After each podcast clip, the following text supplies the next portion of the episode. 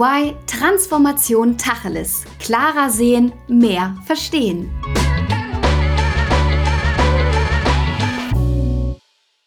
Herzlich willkommen zu einer neuen Folge von EY Transformation Tacheles. Mein Name ist Alissa und ich freue mich, dass ihr eingeschaltet habt. Lasst uns heute zu Beginn der Folge mal ein Gedankenexperiment machen. Stellt euch mal vor, dass ihr eine Operation benötigt und dabei dürft ihr entscheiden, ob ihr euch von einer Blackbox KI, also künstliche Intelligenz, operieren lassen möchtet oder von einer Ärztin, einem Arzt. Noch als Zusatzhinweis, die Erfolgswahrscheinlichkeit der KI liegt bei 90 Prozent und die des Arztes, der Ärztin bei 80 Prozent. Ja, jetzt dürft ihr mal überlegen, für was würdet ihr euch entscheiden? Gar nicht so leicht, diese Frage zu beantworten, oder? Und genau diese Art von Fragestellungen, die im Zusammenhang mit der KI aufkommen, gibt es ganz, ganz viele. Deswegen reden wir heute Tacheles und fragen uns, ob man der KI vertrauen kann. Und dazu möchte ich euch meine beiden Gäste vorstellen. Martin Hansel ist Rechtsanwalt bei EY Law in Wien und verantwortet dort den Bereich New Technologies. Das bedeutet, dass er schaut, ob ausreichend Transparenz geschaffen wurde und berät, wie man sich beim individuellen Einsatz von KI rechtlich absichern muss. So genau er es im beruflichen Kontext mit der KI nimmt, so stimmt er im Privaten immer allen Cookies zu, obwohl er genau weiß, was das Internet dadurch alles von ihm weiß. Hallo Martin, schön dich dabei zu haben. Hallo, freut mich auch. Und unser zweiter Experte ist Stefan Vamosi. Er ist studierter Physiker und hat im Bereich der Deep Learning Methoden promoviert. Bei EY arbeitet er in Wien in den Bereichen Data Analytics und künstliche Intelligenz. Außerdem verantwortet er das Thema Trustworthy AI und befasst sich unter anderem mit ihren ethischen Komponenten. Und auch bei ihm widerspricht sich berufliches und privates, da er privat und im Alltag manuell funktionierendes bevorzugt und die KI bei ihm zu Hause bisher nicht eingezogen ist. Hallo Stefan. Hallo, vielen Dank für die Einladung. Ja, schön, dass ihr beiden heute mit dabei seid. Lasst uns direkt zu unseren Entweder-Oder-Fragen kommen und damit direkt starten. Ihr müsst euch bei den Entweder-Oder-Fragen immer für eine der beiden Antwortmöglichkeiten entscheiden. Dann fangen wir mal mit der ersten Frage an. Wem würdet ihr denn bei eurer OP mehr vertrauen? Den ÄrztInnen oder der KI? Stefan, magst du mal starten? Ja, also ich würde da tatsächlich der KI mehr vertrauen anhand der Zahlen, aber ich würde es an eine Bedingung koppeln. Okay, die darfst du noch kurz formulieren. Was wäre deine Bedingung? Ja, also ich würde wollen, dass ein Arzt noch anwesend ist, der im Notfall sozusagen das System auch overrulen und abschalten kann. Also sozusagen die Human Supervision, dass die da dabei ist. Smarte Antwort, also hättest du gleich beides. Genau. Martin, wie wär's denn bei dir? Ja, was kann man dem noch hinzuzufügen? hinzufügen? uh, nein, aber ich glaube, unter der Prämisse, die, die, du vorher gesagt hast, dass die Erfolgswahrscheinlichkeit bei der KI uh, höher wäre, würde ich mich auch uh, für die KI entscheiden. Und den Zusatz vom Stefan mit der Human Supervision nehme ich auch gerne mit. ja, ja, ja, ihr habt euch hier sehr gut rausgewunden. Wir kommen zur zweiten Frage. Ist die KI zum aktuellen Zeitpunkt fair oder nicht fair, Martin? Den KI-Output, den wir derzeit sehen, den würde ich als nicht fair einstufen. Okay. Und Stefan, was sagst du? Ähm, da möchte ich die KI-Methoden ein bisschen in Schutz nehmen und sagen, dass diese per se fair sind, aber dass die Realität und damit die Datenbasis oft unfair ist und damit die KI gebiased. Spannend, da müssen wir auf jeden Fall gleich nochmal in die Details eingehen. Wir kommen aber erst zu unserer dritten Entweder-Oder-Frage, denn ForscherInnen, die gehen davon aus, dass die KI bis 2060 nicht nur alle Aufgaben des Menschen übernehmen kann, sondern diese sogar besser ausführt. Stimmt ihr damit überein, Stefan? Dem würde ich widersprechen. Ich sehe es ähnlich wie mit der Computerrevolution. Ähm, es wird bis ins Jahr 2060 neue Aufgaben geben, die der Mensch weiterhin zu erledigen hat. Aber viele Aufgaben von heute, das stimmt, werden bis 2060 von KI automatisiert werden wahrscheinlich. Und Martin, was sagst du dazu? Ich kann mir vorstellen, dass äh, so Denkaufgaben tatsächlich äh, bis 2060 von KI besser gemacht werden als von Menschen. Ähm, was ich mir derzeit noch weniger vorstellen kann, ist, dass zum Beispiel handwerkliche Aufgaben von KI besser ausgeführt werden äh, als von Menschen bis 2060. Okay, dann gehen wir jetzt mal in die Details rein und starten mal direkt mit einer Definition der KI, denn da gehen die Meinungen ja auseinander. Wie definiert ihr denn die künstliche Intelligenz? Ich darf da vielleicht mal starten. Also da ist schon das erste große Dilemma, dass selbst in der Wissenschaft es noch keinen einheitlichen Begriff von Intelligenz oder Vorstellung von Intelligenz gibt. Damit tut man sich natürlich auch schwer, KI zu definieren. Ähm, aber ich für meinen Teil finde, eine KI ist ein System, was Probleme selbstständig lösen kann, ohne dass man ihr explizit sagt, wie sie das tut. Und dass diese Problemlösungskompetenz an menschliche Problemlösungskompetenz auch erinnert. Das ist so für mich KI. Martin, für dich ist da noch was hinzuzufügen? Ja, genau. Also ich glaube grundsätzlich ist das eine super Zusammenfassung vom Stefan und ist auch das, was, ähm, was wir auf europäischer Ebene sehen, jetzt auch schon im Zusammenhang mit der Regulierung, die ja jetzt kommen wird, äh, wie versucht wird, KI zu definieren. Und da sieht man auch, dass der Stefan angesprochen hat, dass wir in der Wissenschaft eigentlich noch nicht wirklich eine Definition von KI haben und nicht einfach noch viel im, noch viel im Fluss ist, weil wir sind gestartet mit der äh, Definition von KI als wirklich äh, weit, eine weite Definition mit Machine Learning Ansätzen und wirklich diesen Ansätzen, äh, die äh, explizit genannt wurden in der Definition des Regulierungsvorschlages und sind jetzt eigentlich immer weiter dort gelandet, wo der Stefan gerade zusammengefasst hat, nämlich, dass man einfach das Abstrakte formuliert und sagt, ein System äh, mit einem gewissen Grad der Autonomie, was eigentlich auch die menschliche Intelligenz zu einem gewissen Grad nachahmt und selbst autonome Entscheidungen trifft. Und das ist genau das, wo man sieht, wir sind noch viel im Fluss und äh, ja, äh, das, ist, das wird dann noch, noch spannend, wo wir im Ergebnis landen werden. Aber ich glaube, wir werden bei der technischen Definition von Stefan landen, auch, auch rechtlich. Stefan, vielleicht kannst du uns ja mal einen Überblick geben, wie sich die KI über die letzten Jahrzehnte entwickelt hat. Äh, sehr gerne, ja. Springen wir dazu vielleicht am besten in die 80er Jahre, weil wir sprechen ja innerhalb äh, der KI bei den 60er und 70er Jahren von dem sogenannten AI Winter. Also in der Zeit ist sehr wenig passiert auf dem Gebiet. Und dann in den 80er Jahren ist eine neue Methode entwickelt worden von Geoffrey Hinton, die in der Lage ist, neuronale Netzwerke effektiv zu berechnen und zu lösen. Und das war sozusagen der Startschuss für die heutige Verständnis von KI, von Deep Learning, was ja die vielversprechendste äh, Methodik ist für künstliche Intelligenz heutzutage. Und das hat sich dann in den 90er Jahren weiter ausgebaut, indem bessere Hardware, also bessere Computer auf den Markt gekommen sind. Und dann in den 2000er Jahren kamen auch noch die Vielzahl an Daten dazu. Also das waren sozusagen die Inhaltsstoffe für, für die heutige KI, die wir haben, die extrem leistungsfähig ist und die immer mehr in unseren Alltag vordringt. Damit stellen sich natürlich neue Probleme und neue Fragen, auch ethischer Natur. Deswegen sind wir heute hier und sprechen darüber. Bevor wir da vielleicht in die Details eingehen, du sagtest mir vorab, dass die künstliche Intelligenz aktuell noch nicht existiert. Das ist ja eine starke Aussage. Was fehlt in deiner Meinung nach noch? Damit habe ich gemeint, die, die stärkste Interpretation, die wir jetzt haben von künstlicher Intelligenz, also eine generalisierte künstliche Intelligenz, die dem menschlichen Wesen sehr ähnlich ist in seiner Gesamtheit. Die haben wir noch nicht. Ähm, da ist auch noch unklar, ob wir die jemals haben werden, weil er sozusagen das Bewusstsein von der KI als Lebewesen schwer geschaffen werden kann, weil sie nach wie vor eine Maschine ist.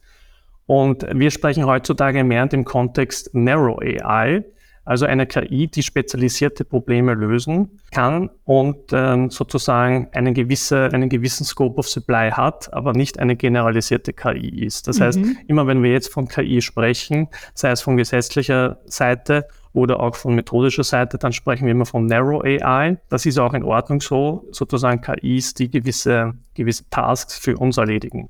Martin, jetzt haben wir ja gehört, dass sich während der letzten Jahrzehnte natürlich sehr viel entwickelt hat. Was bedeutet diese Entwicklung denn für die Gesetzgebung? Genau, also ich meine, wir sehen derzeit, dass die ähm, Gesetzgeber sowohl auf europäischer Ebene als auch auf der Ebene Nationalstaaten äh, mit diesen mit diesem rasanten, äh, mit dieser rasanten Entwicklung einfach konfrontiert sind, ähm, dass die wir in der Technik haben. Wir wissen nicht genau, wohin geht die Reise und wie weit wird es dann wirklich mehr sein, dass, dass Systeme autonom entscheiden können oder eben auch zum Beispiel, wie der Stefan es gerade angesprochen hat, seine Definition oder die maximale Definition der KI tatsächlich auch ein Bewusstsein schaffen. Genau diesen äh, technologischen Entwicklungen versucht man jetzt natürlich auch auf regulatorischer und rechtlicher Ebene ein bisschen Herr zu werden quasi und hier ein bisschen äh, eine, eine Rechtssicherheit zu schaffen, wie es denn tatsächlich ist, wenn wir KI-Systeme einsetzen. Was wir derzeit sehen ist, in dem jetzigen Stand gibt es jetzt keine eigene Gesetzgebung für KI an, als solche oder für KI-Systeme als solche. Also wir können mit dem klassischen sozusagen IT-Recht auskommen, das, das, es schon länger gibt, äh, mit dem Urheberrecht etc., äh, wo wir gewisse besondere Bestimmungen haben für Computercode zum Beispiel. Der Gesetzgeber gerade auf europäischer Ebene hat aber hier gefunden, dass es zu wenig ist, diese Regularien, die wir bereits haben und arbeitet jetzt an einer europäischen Lösung, an dem AI-Act, über den wir heute auch noch ein bisschen sprechen werden. Und hier eben diese ganzen KI-Systeme, die dann auch einen höheren Grad der Autonomie erreichen werden, einzustufen einerseits und dann einem risikobasierten Ansatz folgend auch gewisse Regelungen treffen werden. Kannst du das vielleicht auch an so einer, ähm, an einem Beispiel erläutern, warum es jetzt überhaupt diese rechtliche Komponente braucht und dementsprechend natürlich auch Rechtsanwälte mit einem Schwerpunkt, wie du ihn auch hast? Ja, sehr gerne. Also ähm, grundsätzlich, und das glaube ich ist sehr sinnvoll, verfolgt die Europäische Kommission im, im AIEC eben diesen risikobasierten Ansatz und teilt die KI-Systeme in verschiedene Risikokategorien. Also wir haben hier von dem inakzeptablen Risiko bis zum hohen Risiko, begrenztes Risiko und minimales Risiko verschiedene Arten der Risikoeinstufung von KI-Systemen. Und bei gewissen Systemen, und das ist die Grundsatzentscheidung, die die Kommission hier getroffen hat, sagt man, diese Systeme möchte man in der Europäischen Union nicht zulassen und auch da möchte auch nicht, dass diese Systeme auf die Europäische Union ausgerichtet werden. Und das ist zum Beispiel, das sind Systeme, die mit den Werten der Europäischen Union nicht vereinbar sind. Und das wäre zum Beispiel das Social Scoring. Das ist so dieses Paradebeispiel sozusagen. Und äh, da gibt es auch viele ganz, ganz äh, witzig, diese eine Black Mirror-Folge auf Netflix, falls es jemand gesehen hat, äh, wo, man, wo alle Personen mit dem Handy herumgehen und jedes Mal, wenn jemand nicht lächelt, beispielsweise, kann man die andere Person bewerten und ihr einen Punkteabzug verschaffen. Und mhm. Personen mit wenig Punkten äh, können zum Beispiel nicht mit öffentlichen Verkehrsmitteln reisen oder kriegen keine Mietwohnung oder ähnliches. okay. Das ist natürlich ein Extrembeispiel, ja, aber genau sowas sagt die Kommission, sowas darf es und soll es in der Europäischen Union nie geben. Und das ist eben ein inakzeptables Risiko und solche KI-Systeme werden äh, verboten. Ja, spannend, aber da hätten wir vielleicht mal eine freundlichere Gesellschaft, die einen ja. netteren Umgang miteinander pflegt. Aber dann, dann, sollten wir es mit Anreizen machen und nicht mit Verboten. Also nicht, nicht dass wir dann keine Mietwohnung mehr bekommen. Ja, das stimmt. Bessere Wohnung. Stefan, durch diese ganzen Entwicklungen, die es gegeben hat, was fordert denn dann auch dadurch die Gesellschaft? Ja, genau. Also die Gesellschaft fordert da zu Recht ähm, mehr Transparenz, um Vertrauen in KI-Systeme zu gewinnen. Also wir sehen jetzt da die rechtlichen Bemühungen, aber schon seit 2019 kursierte das Wort äh, Trustworthy AI. Ist ein Maßnahmenkatalog oder Methodenkatalog, der garantiert, dass man Vertrauen in die KI entwickeln kann. Ja, mhm. das sind so Punkte zum Beispiel wie die KI muss genau sein, also eine gewisse Genauigkeitsklasse haben und diese auch ständig in der Zukunft weiterhin garantieren können. Ja, also dass man sozusagen eine Prediction hat, wie zum Beispiel eine, eine Wetter Prediction oder ein, eine Prediction für ein Kreditausfallrisiko und dass man diesen, dieser Prediction, dieser Ausgabe auch vertrauen kann innerhalb gewisser Fehlergrenzen. Das zweite ist, dass die KI robust sein muss. Also sie muss gegen Zugriff von Dritte geschützt werden und sie muss auch äh, bei Störfällen oder bei einer schlechteren Datenlage gerade weiterhin gut funktionieren. Der dritte Punkt ist Transparenz. Also wenn man mit einer KI interagiert, und das tun wir ja schon ab und zu, wenn wir denken an Chatbots zum Beispiel, dann muss klar deklariert werden, jetzt auch durch den rechtlichen Gesetzgeber, durch den AI-Act, wie der Martin gesagt hat, muss klar kommuniziert werden, dass es sich dabei um eine KI handelt, dass da Missverständnisse ausgeschlossen sind. Weiters muss die KI fair sein, also das wäre sozusagen der vierte Punkt von Trustworthy AI. Das heißt, sie sollte keinen Bias enthalten, niemanden diskriminieren aufgrund seiner Herkunft oder seines Geschlechts etc. Mhm. Sie soll auch kontrollierbar sein, also das, was ich gesagt habe, äh, ich würde die KI bevorzugen, aber unter einer gewissen Prämisse. Das äh, ist auch sozusagen in diesem Framework verankert, und zwar äh, die Kontrolle durch eine menschliche Instanz, die dann auch im Störfall oder auch im normalen Betrieb die KI overrulen kann oder auch ausschalten permanent. Das ist mhm. auch so eine Forderung, die jetzt auch äh, vom Gesetzgeber kommt.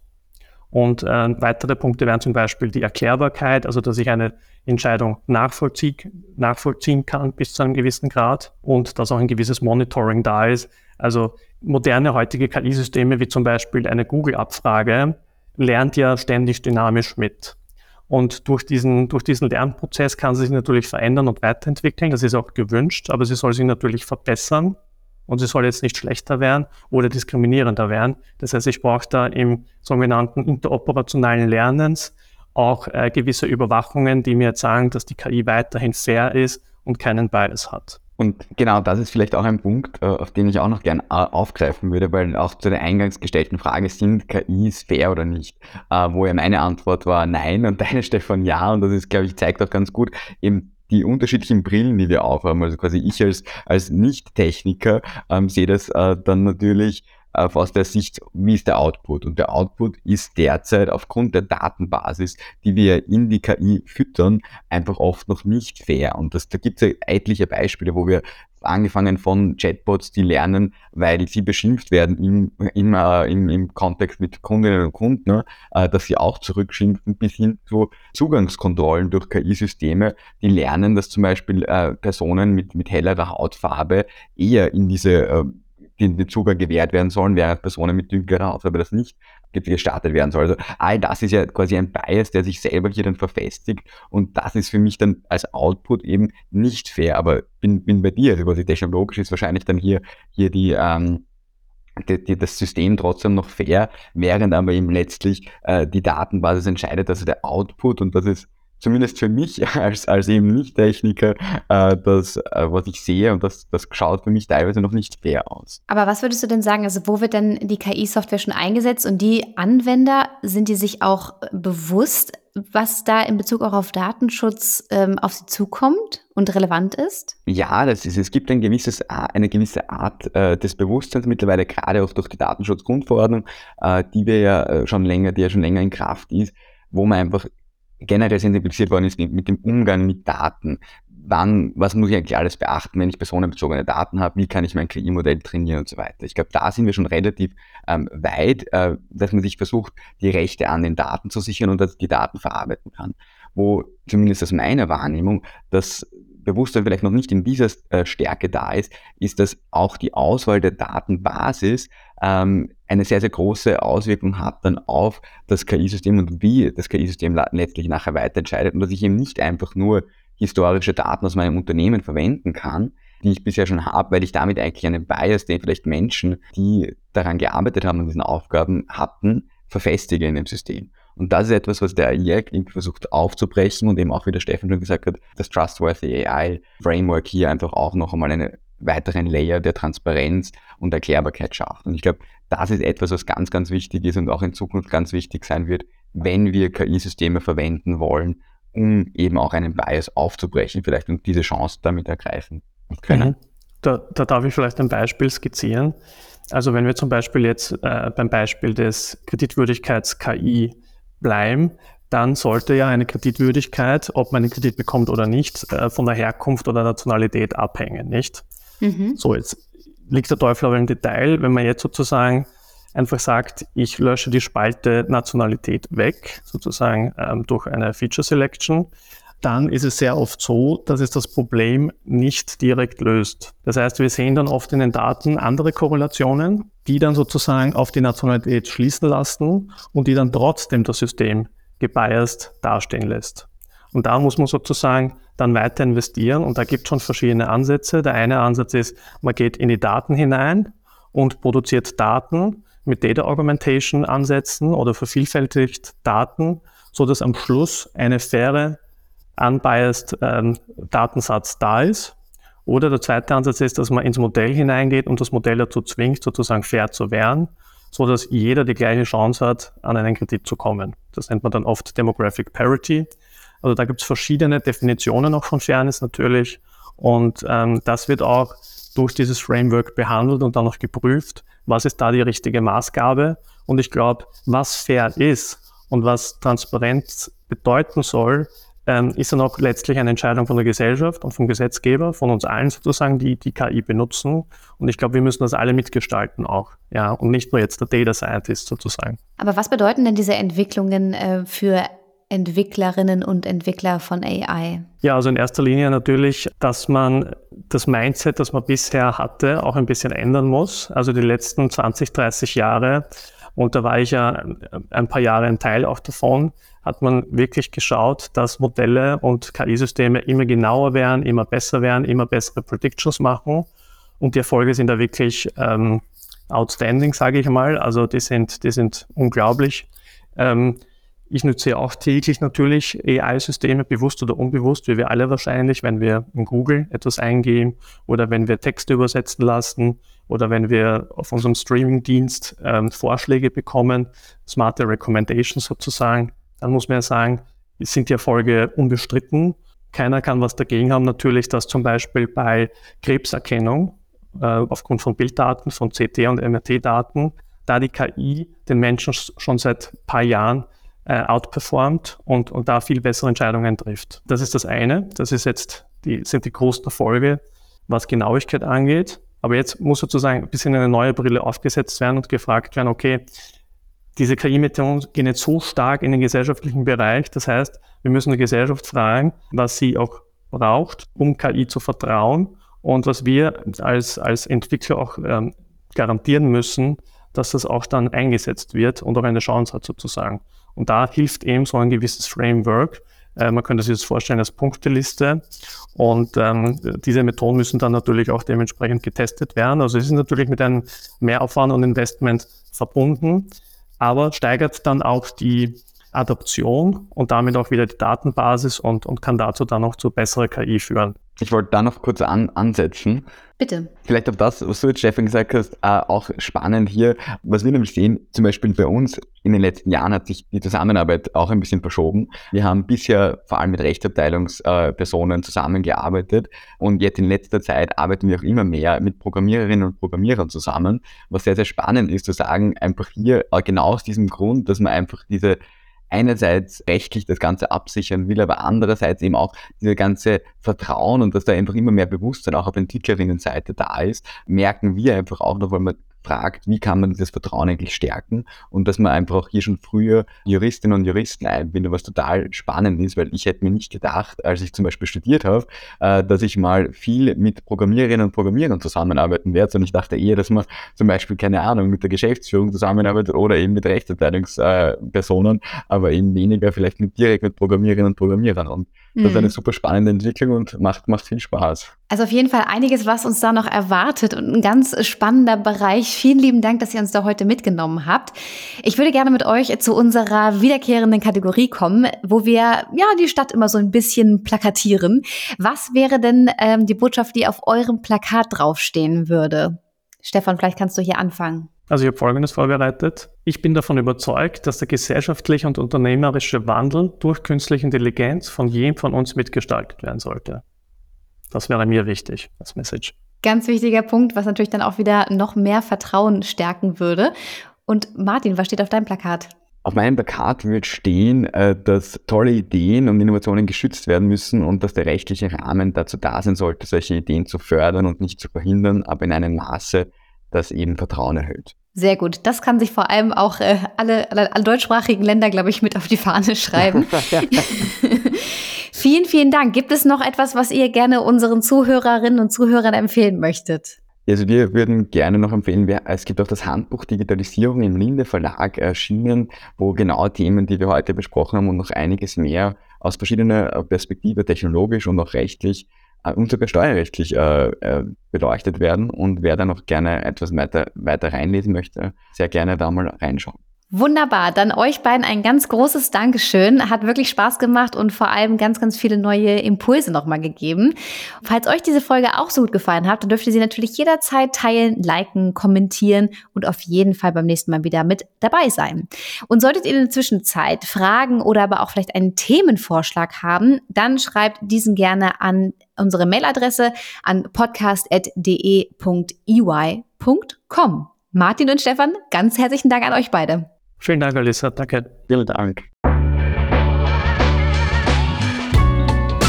Das war EY Transformation Tacheles. Klarer sehen, mehr verstehen.